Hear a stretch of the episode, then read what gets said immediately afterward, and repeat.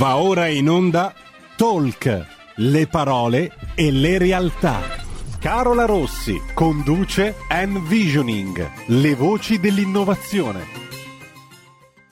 Buongiorno amici di RPL, ben ritrovati, nuovo appuntamento del giovedì, ovviamente come tutti i giovedì è il, la volta di Envisioning e come sempre qui in compagnia... Con...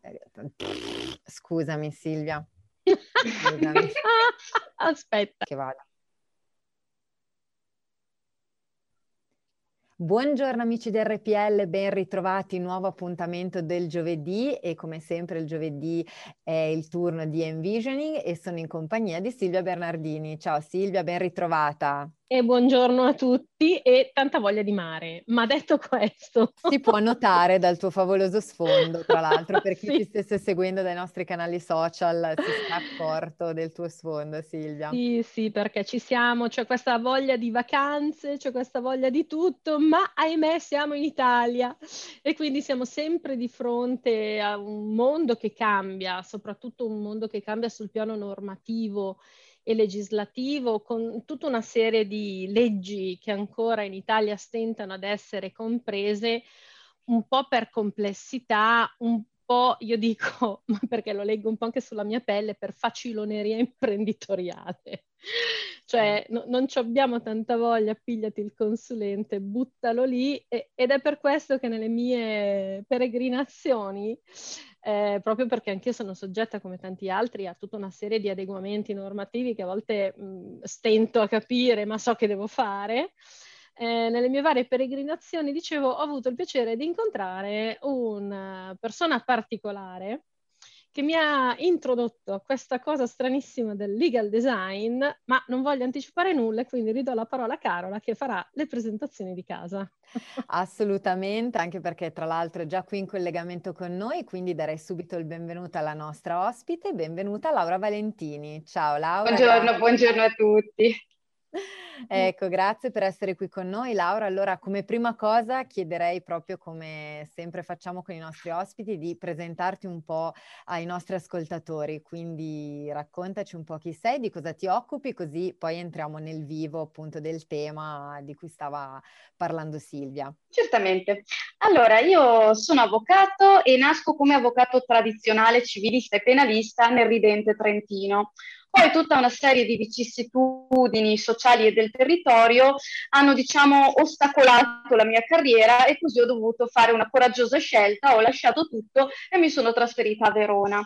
Verona, prima esperienza non troppo soddisfacente fino a quando non ho incontrato la società Make Mar Company SRL, che è una società che ha sede principale a Milano e che ho conosciuto perché uno dei soci fondatori, l'avvocato Marco Giacomello, è un mio carissimo amico fin dai tempi dell'università. Lui, diciamo, meglio di tanti altri, conosceva la mia passione per il diritto, ma allo stesso tempo per la tecnologia e l'innovazione e, diciamo, condivideva con me quest'idea di avvocato non troppo tradizionale e quindi mi ha, come dire, convinta a passare al lato oscuro, diciamo così. Make Mark citazione infatti... graditissima, eh Laura, citazione Immaginavo, immaginavo.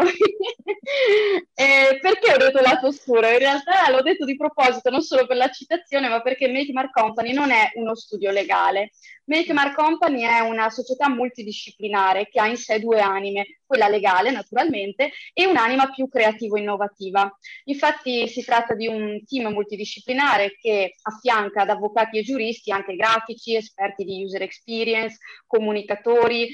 Diciamo che la nostra grossa forza è proprio il confronto tra mentalità e visioni differenti che unite in, in diciamo, una visione human-centered, quindi incentrata sull'individuo e sui suoi bisogni effettivi e specifici, riesce a creare progetti e prodotti legali che puntano a quella che secondo noi deve essere l'esigenza finale, ossia quella di trasformare il costo di investimento iniziale in opportunità di business futuro per il cliente. Mm, ecco, interessante, grazie. È una visione anche molto ergonomica rispetto, Infatti. cioè per riagganciarci ad alcune cose che, di cui abbiamo già parlato in queste trasmissioni. Sì, e soprattutto il fatto appunto dell'uomo al centro, quindi un qualcosa eh sì. che eh, ovviamente, come sanno anche i nostri ascoltatori, ci interessa molto perché è un, è un qualcosa su cui torniamo, torniamo più volte. Ecco Laura, infatti ti faccio subito una domanda perché tu hai detto appunto Make Mark non è solo uno studio legale ma appunto oserei dire che è un ecosistema, no? quindi composto anche da, da più anime e eh, rende in qualche modo il mondo cosiddetto legale innovativo. Perché secondo te, quali sono secondo te i punti eh, principali che vi caratterizzano proprio sotto questo punto di vista? In che cosa Secondo... siete diversi, diciamo, dai classici studi legali? Ecco, secondo me quello che ci differenzia principalmente da, dall'essere avvocati tradizionali, ed è per quello che sottolineavo, sottolineavo, prima avvocati non tradizionali, è proprio il fatto che noi, pur avendo per eh, formazione questa visione molto chiusa e, e, giuridica, in realtà abbiamo menti così aperte che accettiamo, e non è cosa da tutti gli avvocati, il confronto con menti più creative delle nostre, perché le nostre nascono come menti eh, statiche, prettamente giuridiche da codice, mentre noi abbiamo questo, questo, spirito che ci porta ad essere più curiosi, più innovativi e a voler collaborare con chi magari ha una mente molto più creativa della nostra, come ad esempio i grafici, ed è per questo che i nostri progetti, o anche vogliamo dire i nostri adeguamenti privacy, per stare sul classico, non sono solo strettamente giuridici, ma fanno vedere, vivono al loro interno questa nostra mentalità più innovativa, ecco, più condivisa. Ecco, in questa direzione va proprio, eh, diciamo, quello che definite il legal design. Quindi mi piacerebbe, Laura, appunto, che tu ci dessi proprio una definizione di questo termine, perché spesso quando eh, si sente parlare magari di, di design in particolare, eh, si è portati magari ad avere un'interpretazione un po' fuorviante di questo termine. Quindi proviamo ad abbinarlo poi al concetto di legal, quindi al concetto di legale. Che cosa intendete voi per legal design? Che, che cosa significa? Allora, il legal design anzitutto non è una disciplina come può essere la privacy, il legal design è un metodo che si applica o si può applicare ai vari rami del diritto. Ora, darti una definizione precisa è molto difficile perché se ne discute tantissimo e ci può stare dentro tutto e nulla. Secondo me, per darti la definizione più lineare possibile, ti direi che è un metodo eh, il cui fine ultimo è quello di riuscire a rendere più comprensibili e alla portata di tutti i documenti giuridici che notoriamente sono complessi e scritti con un linguaggio specifico. Mm. Ecco, infatti tu prima hai parlato, hai accennato di privacy, credo che tutto quello che riguardi la privacy sia uno dei cosiddetti temi più difficili sì. da, da, comprendere, no? Perché effettivamente penso anch'io alla mia esperienza, mi, mi capita quotidianamente quotidianamente, magari di dover leggere contratti o documenti e sicuramente tutte le, diciamo, postille o eh, le normative relative alla privacy effettivamente meritano una competenza doc, cioè non, non ci si può improvvisare. Che altro perché sono molto declinabili per funzione e rischia di arrivare o a una banalizzazione normativa esatto che poi porta a tutta una serie di incomprensioni, quindi poi anche di, di, di non rispetto della, eh, della normativa. O peggio ancora, eh, questo mi capita molto spesso per esempio in contesti magari inclusivi dove ci sono persone che non parlano correttamente la lingua, alla firma di registri formativi piuttosto che di moduli, eh, diciamo, scritti in caratteri minuscoli e molto compatti, eh, dove l'indicazione è firma che devi lavorare, uno firma, ma di fatto non sa che cosa sta firmando e non, non coglie neanche magari la pericolosità delle responsabilità a cui si sottopone. Mm. Ecco, infatti da, da questo punto di vista il legal design come viene incontro all'uomo? Allora, diciamo che di per sé il legal design cerca di unire alla componente legale, quindi diciamo all'atto giuridico classico, una componente che io definirei grafico-tecnologico-comunicativa, nel senso che cerca di eh, offrire una soluzione finale che è diversa da quella del documento iniziale, integrata appunto da aspetti grafici, tecnologici, sicuramente comunicativi, per arrivare assieme alla semplificazione del linguaggio giuridico ad un risultato che sia comprensibile a tutti. Diciamo che detta così sembrerebbe una cosa comune che possono fare tutti ed effettivamente arrivare ad un risultato alla fine ci possono effettivamente arrivare tutti, ma a me quello che preme tanto dire è che quello che secondo me differenzia un approccio al legal design rispetto a un altro è il processo che porta dall'iniziale documento alla soluzione eh, comunicativa, tecnologica e grafica. Questo può far sì che una soluzione sia funzionale, quindi risponda all'esigenza del mercato, quindi risponda all'esigenza dell'utente finale di comprendere e fare magari un po' proprio il contenuto del documento che si trova a firmare. Non è però una cosa da tutti. Mm, mi piace questa frase, perché non è per tutti secondo te? Prova... Perché secondo me il fatto che ultimamente se ne parli così tanto, mm. cioè tutti gli esperti o asseriti esperti in materia iniziano a scrivere libri, a dire cosa può entrare, cosa può non entrare nel legal design, propongono di istituire corsi universitari, parlano e secondo me stanno creando un po' di confusione, nel senso che in realtà è una disciplina in divenendo, è un metodo in divenendo dove in realtà a seconda di come tu lo defini ci puoi inserire più o meno tutto, mi verrebbe da dire, ma ci sono alcuni che lo utilizzano solo come uno strumento di marketing, cioè inseriscono sì, icone. Esatto, eh, certo, c'è chi inserisce due icone. Esatto, esattamente, perché il termine, sempre gli inglesismi, porta un po' di confusione già di per sé, ma c'è chi inserisce due icone in un'informativa privacy e pensa che questo dia valore aggiunto, aiuti alla comprensione.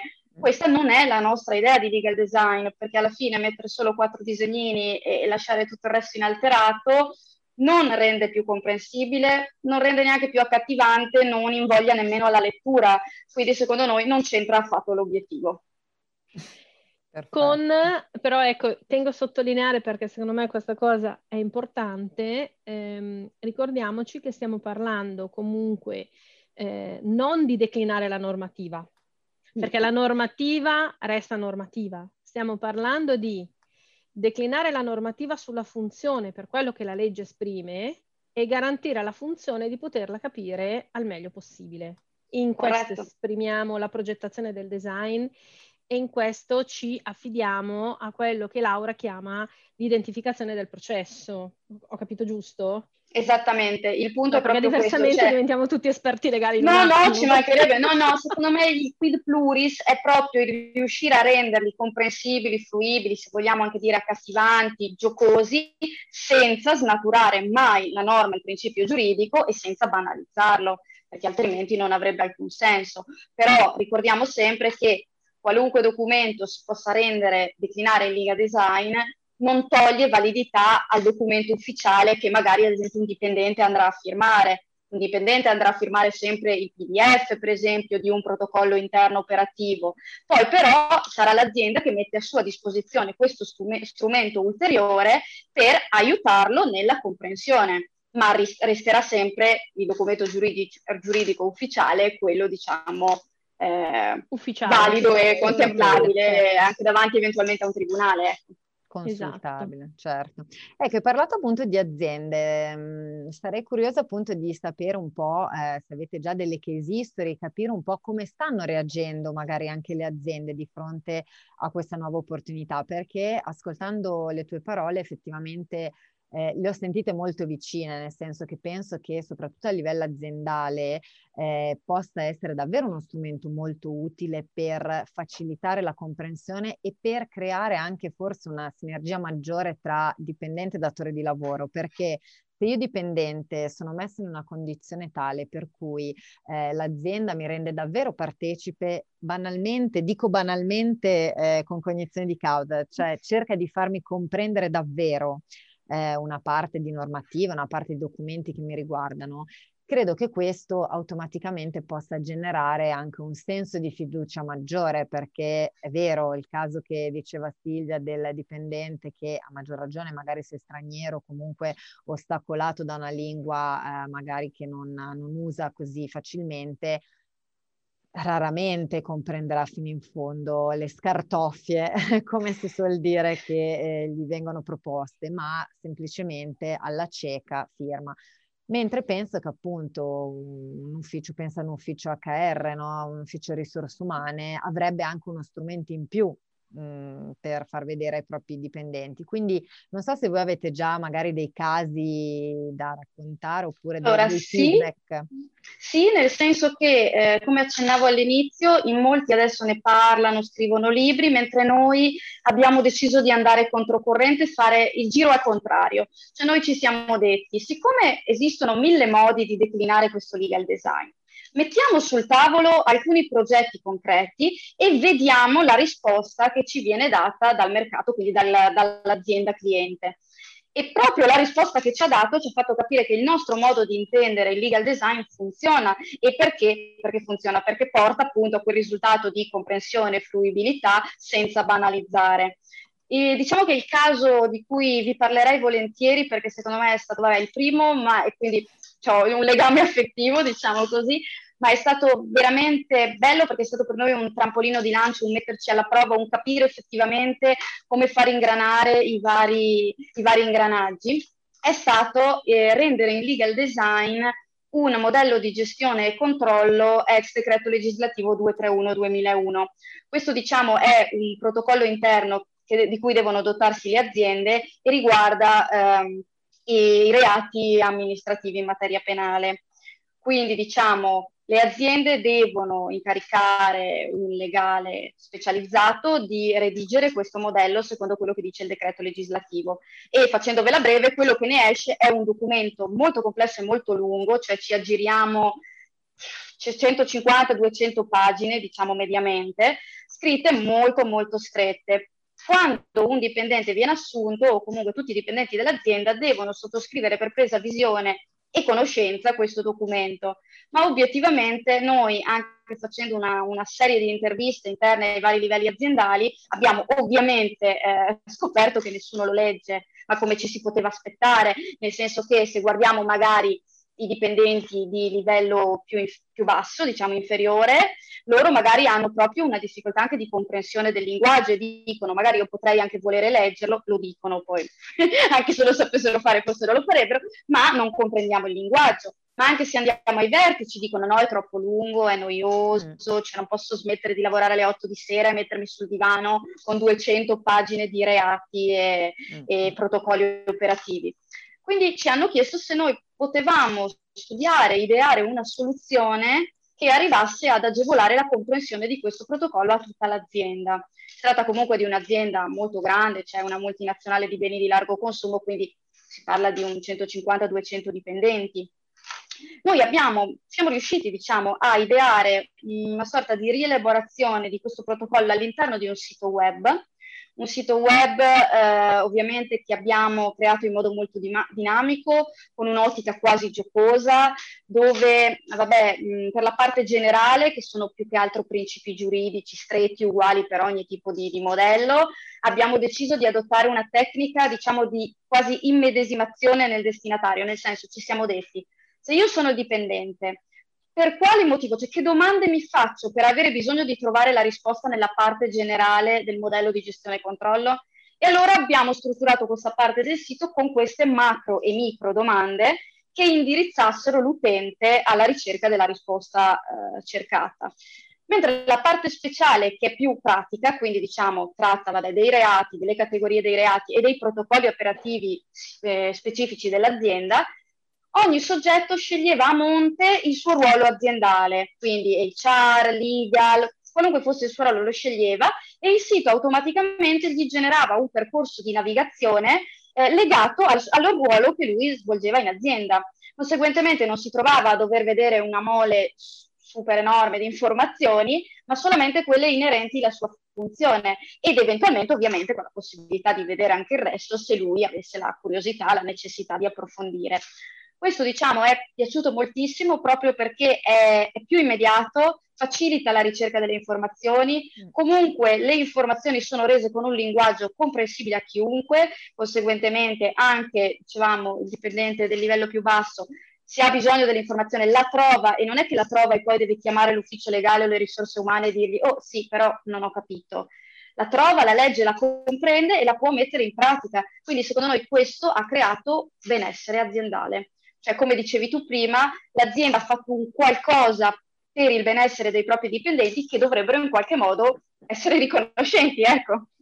Così dove, dovrebbe funzionare. Dove il messaggio che passa, cioè il messaggio che, che mi sento di dare è non è che cambio la legge, la semplifico, la banalizzo, ma rendo la mole di informazioni più, diciamo, chiara, comprensibile e più come dire, consultabile, come se avesse una sorta di sommario o indice dinamico che mi permette di andare diretto a, a quello di cui ho bisogno. Esatto. Esatto. Risparmiando preoccupazioni e tempo, perché queste, in questo periodo tutti dicono non ho mai tempo, non c'è tempo, ho fretta, così certo. vai veloce, dritto al punto e lo comprendi. Fantastico. Cioè, e, e, facendo questo intervento, allora diventa anche interessante da questo punto di vista, ma questa è una riflessione che condivido, che butto sul tavolo così di pancia prima della pausa. Eh, più le aziende hanno ragionato in una logica di organigramma o di funzionigramma, più probabilmente diventa facile anche andare a capire come le diverse normative mi impattano sulle diverse funzioni. Quindi più chiarezza io ho come azienda sul piano anche delle relazioni proprio eh, di leadership e di autorità piuttosto che sul piano decisionale, più probabilmente diventa facile avere accesso a questo tipo di, eh, di strumento. O mi sbaglio? No, assolutamente condivido. A monte ci vuole un'azienda che sia strutturata, che sia ben organizzata e questo agevola di molto il nostro lavoro perché altrimenti sarebbe già una confusione a monte riuscire a trovare il documento, il modo di renderlo per i vari livelli aziendali. Perché appunto adesso poi magari dipaniamo dopo mm. il nodo della matassa. Sì. Eh, io lo vedo molto calato nella logica delle PMI dove l'imprenditore è anche quello che parla con la banca, è anche quello che fa un po' da HR finché non trova la persona giusta, certo. è anche un po' quello che va dal commercialista e fa l'amministrazione. Cioè in, in, una, in, una cosa di, in un contesto di questo tipo eh, la complessità è, è, tanta, ovviamente, mm. però potrebbe essere invece eh, proprio la scusa, se ho capito correttamente come funziona, partire, che ne so, dalla privacy, perché è l'ultima cosa mm-hmm. fresca dove il garante inizia comunque a bussare alla porta e a cercare di capire se siamo tutti in regola oppure no, potrebbe proprio essere anche un momento di strutturazione eh, di tutto ciò che è un po' l'azienda al suo interno e tutte quelle che sono le figure che magari sono sempre gli stessi nomi ma con cappelli diversi e quindi con necessità diverse. Assolutamente. Diciamo che uno dei nostri obiettivi adesso concreti del momento per una certa società che ha capito quello che tu stavi spiegando, perché prima devono comprenderlo le società, certo. questo bisogno, e poi possiamo subentrare noi, sarebbe creare una struttura, una macrostruttura in cui inserire tutte le loro policy aziendali e fare un certo ordine, oltre a rielaborarle in modo più comprensibile per tutti. Però prima fare un ordine, perché a volte, come dici tu, non si sa neanche dove andare a cercare quello di cui si ha bisogno. Quindi ci vuole un ordine complessivo di policy per poi entrare nella trasformazione della policy stessa.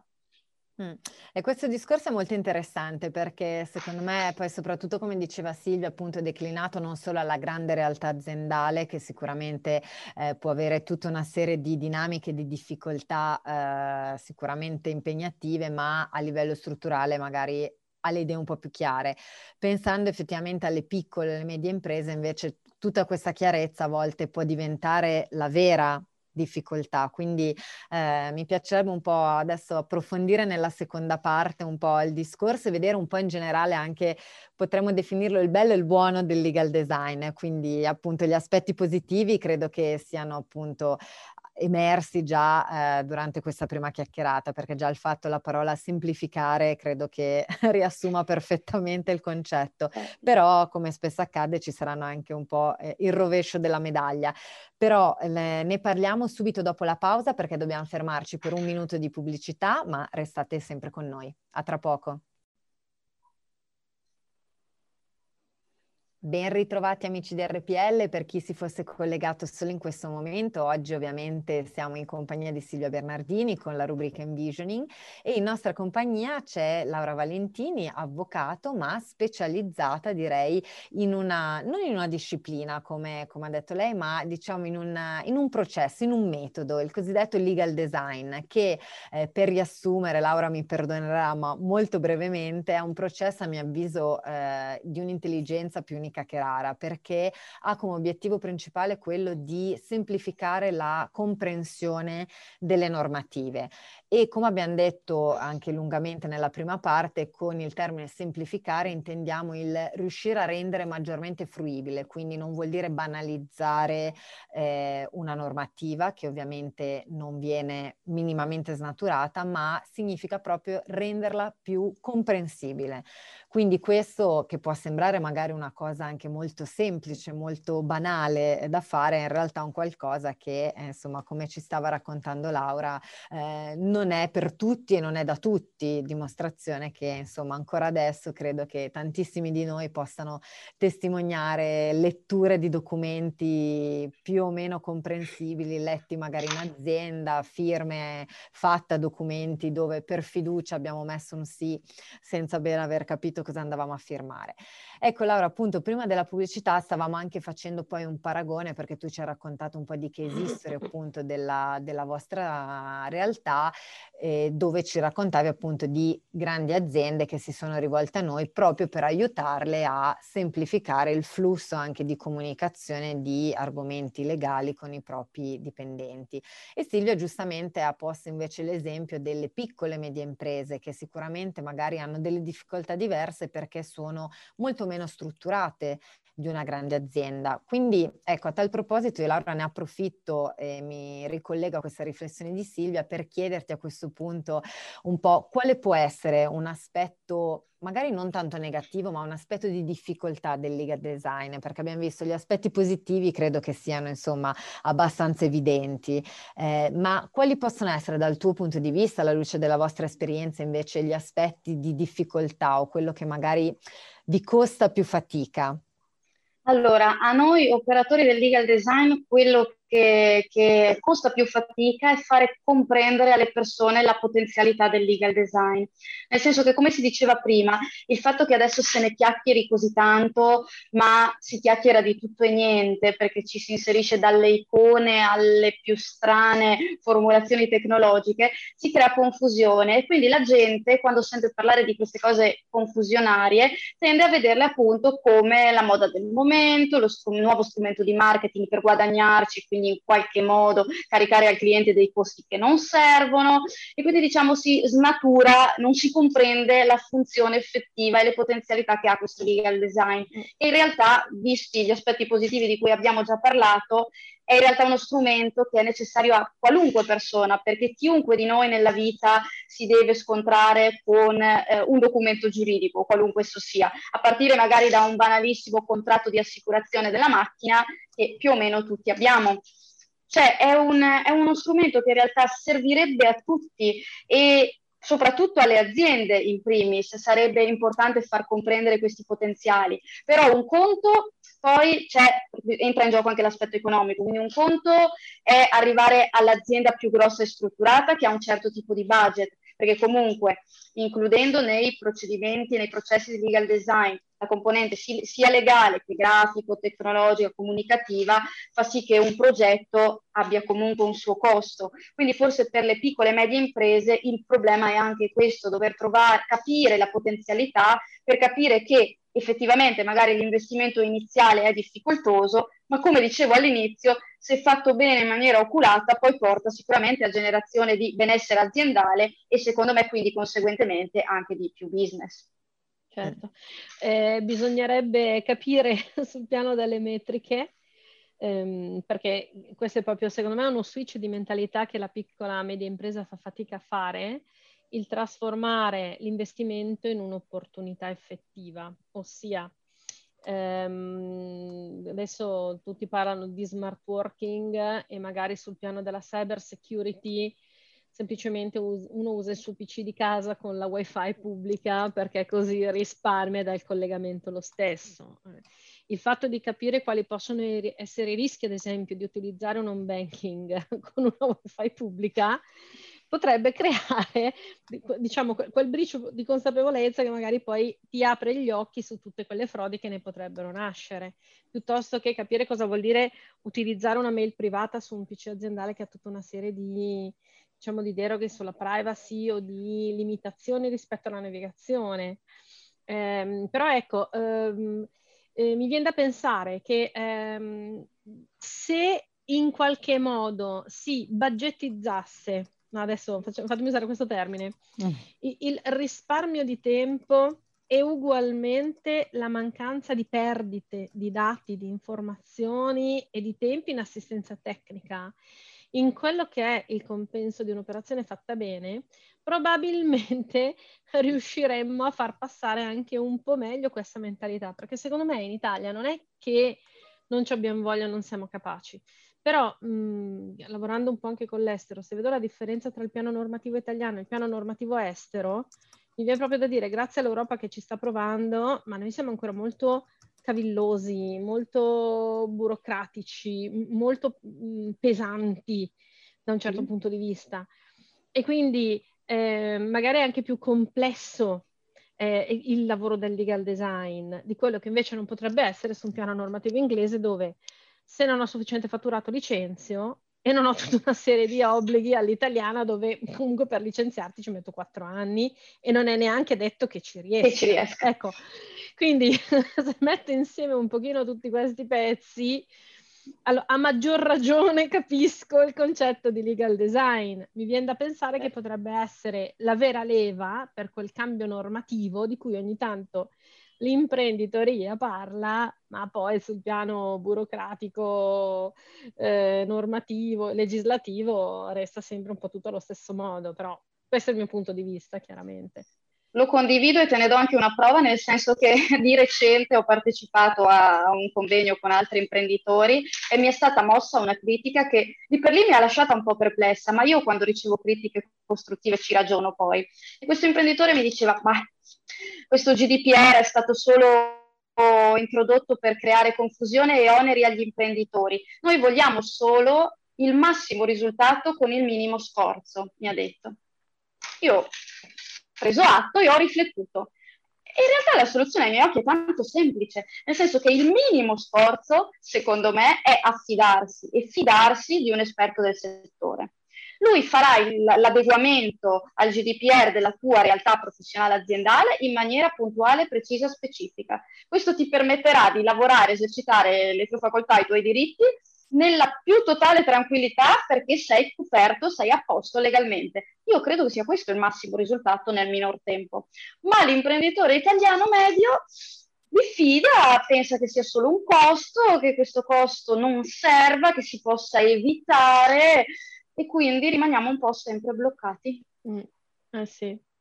Sì, perché comunque per me il concetto di fiducia è un concetto molto relativo allora, e io ti dico, la vivo da imprenditore che ha preteso il consulente della privacy in ufficio a fargliela tutta, poi ho capito tutto, però tutte le volte che prendo qualcuno nuovo, chiamo il mio referente, gli dico mandagli il documento, faglielo fermare e lo archiviamo. Nel senso che la mia logica, per esempio, era capire. Poi una volta che io ho capito, sce- posso anche decidere di scegliere di fare il minimo o di scegliere di non fare e assumermi il rischio di non fare. Però ho capito. Mm. Secondo me manca a volte la volontà di capire, cioè molti, eh, io poi ho una struttura piccola, quindi voglio dire, le cose che devo capire sono anche limitate perché la mia struttura.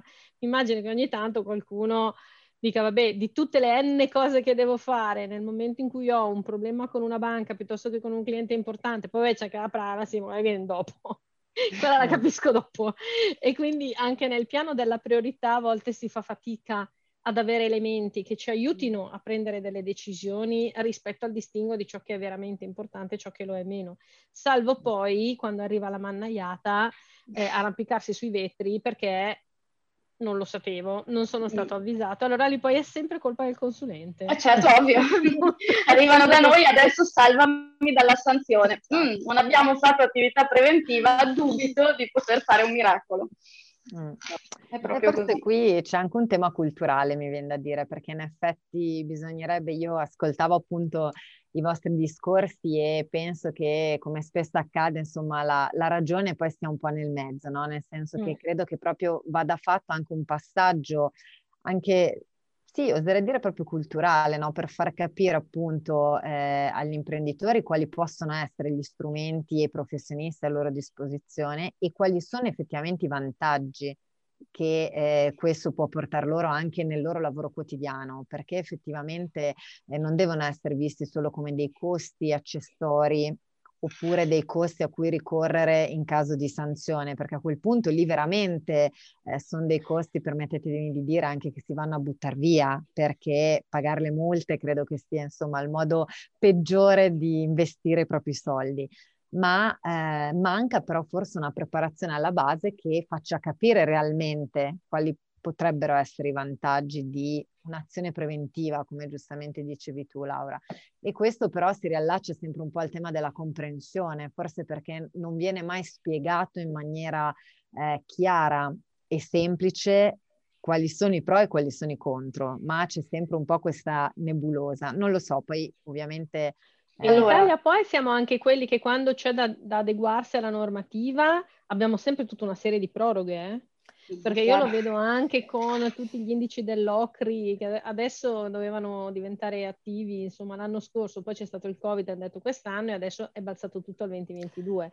Cioè, esatto, della quello... proroga, secondo me l'imprenditore medio prima di fare qualunque si adagia, cosa, esatto. vuole essere sicuro che non ci siano proroghe. Perché esatto, volte... per quello che parlavo di cultura no? e di sistema eh. forse. Prego, Sul Laura. GDPR c'è da dire questo, quando finalmente nel 2018 è entrato entrato in vigore, in realtà prevede un principio fondamentale che però è, è, spesso sottostimato, che è il principio di accountability, ossia praticamente il titolare dell'azienda, il professionista, dovrebbe essere responsabilizzato in materia di trattamento dati.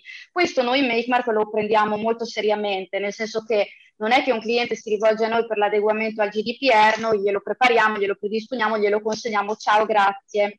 No, noi facciamo anche una sorta di formazione in azienda, nel senso che quando consegniamo la documentazione ci rechiamo sul posto e spieghiamo cosa abbiamo fatto, che documenti abbiamo prodotto, come vanno utilizzati, a chi vanno consegnati. Facciamo una breve formazione per rendere appunto consapevole il titolare o se è presente in luogo anche la segretaria, chiunque debba maneggiare le informative per dire o le nomine di come utilizzarle, di cosa contengono, di perché sono importanti, solo che ci sono a volte persone che accolgono volentieri questa cosa, oppure il problema si pone addirittura a monte, cioè fino che non dai l'incarico a noi, noi non ti facciamo la formazione prima, cioè la formazione viene a prodotto, alla consegna del prodotto. Prima devi intanto dirci vorrei fare l'adeguamento e noi magari ti spieghiamo che passo a passo ti spiegheremo tutto, ti seguiremo, prepareremo con te tutti i moduli ma non è così semplice farglielo comprendere, perché a volte loro dicono, ok, mi, di, mi fai un preventivo di quanto costa? Ok, è troppo? No. E lì mi, mi bloccano. Mi bloccano perché è difficile far capire loro che quel costo iniziale in realtà verrebbe poi ammortizzato nel tempo anche nella sicurezza di lavorare e maneggiare i dati personali in tutta tranquillità. Ma ancora non, a livello culturale forse c'è un problema, non siamo ancora arrivati a comprendere l'effettiva importanza di, di questa normativa. Mm, mm, mm. Ecco, visto che ci stiamo avviando verso la, anche la conclusione, come al solito, insomma, nella seconda parte in particolare il tempo ci, ci fugge via. Un piccolo paragone con l'estero alla luce della tua esperienza, Laura. So che appunto è una tematica molto recente, molto nuova, però mh, per chiudere un po' il cerchio, uno sguardo all'estero, cosa ne pensi? Allora, diciamo che i paesi di common law, quindi USA, UK, come dicevamo prima, sono stati agevolati nell'introduzione di questo metodo perché? Perché i loro contratti sono meno complessi dei nostri, meno lunghi dei nostri, quindi diciamo più propensi alla semplificazione e al chiarimento. Se guardiamo invece l'Europa centrale e i paesi nordici, che in realtà sono in realtà i paesi dove si è sviluppato maggiormente in questi anni, loro sono stati agevolati, se vogliamo, dal multiculturalismo, perché il multiculturalismo eh, vede subito di buon occhio e va a braccetto con dinamiche di collaborazione tra professionisti diversi, semplificazione, comprensione, traduzione, sono tutte cose all'ordine del giorno, quindi non hanno fatto fatica. Noi in Italia invece siamo arrivati anzitutto dopo, ma abbiamo fatto e stiamo facendo fatica perché? Perché siamo notoriamente prolissi. I nostri atti sono lunghi, sono complicati, sono scritti in burocratese stretto e questo per noi non è mai stato neanche vagamente un problema, è un vanto, è sempre stato un vanto il nostro linguaggio così complesso, giuridico. Noi operatori del diritto ci mettavamo sempre più in alto rispetto agli altri perché avevamo la chiave di questo linguaggio. In realtà non è così, cioè nel senso quello che dovrebbero capire i colleghi un po' resti a, a questo metodo, secondo me, è proprio il fatto che non è che si va a snaturare il diritto, non si va a modificare i principi, si vanno solo a modificare le forme di comunicazione del diritto, perché è questo che è fondamentale per renderlo comprensibile e fruibile. E usare un linguaggio antico e stretto, riservato solo alla categoria di coloro che lo hanno studiato, non è più al passo coi tempi. È più al passo coi tempi. Mm. Più che altro che rischia, secondo me, di generare queste perché io vedo i miei figli che quando non sanno qualcosa vanno su internet. Obiettivamente anche io ogni tanto, quando c'è qualcosa che non conosco, Beh, ti metti lì e digiti, no? a googlare e poi trovi. Però questa cosa qui è, mo- è molto eh, pericolosa a mio avviso, perché spesso tu non trovi delle definizioni in quanto tali, ma trovi delle interpretazioni in quanto tali. E se non hai la competenza corretta per, des- per definire che cos'è eh, definizione, che cos'è interpretazione, rischi poi di prendere delle cantonate abbastanza impegnative.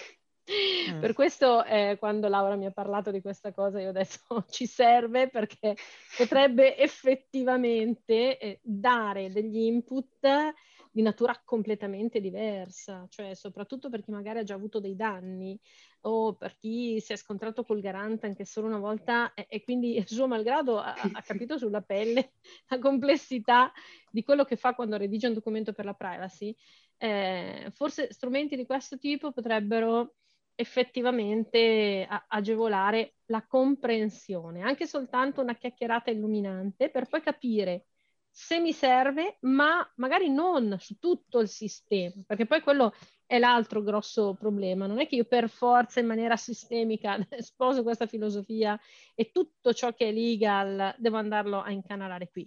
Posso partire magari da quel piccolo pezzo che mi mette in sicurezza fronte cliente, per dire, Mm. Per poi, una volta che ho rigenerato quel fatturato che mi serve per andare avanti, ricreare un altro pezzettino su un'altra funzione che magari mi mette in sicurezza a fronte banche e quindi poi continuare a reiterare il processo fino ad arrivare ad una visione sistemica un pochino più organica.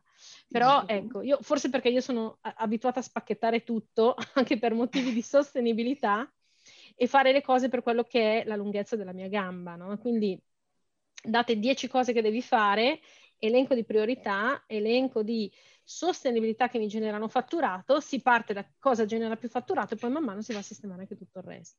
Però questo fa parte della mia pianificazione. E nella tua pianificazione c'è comunque l'idea di sistemare anche tutto il resto, solo step by step.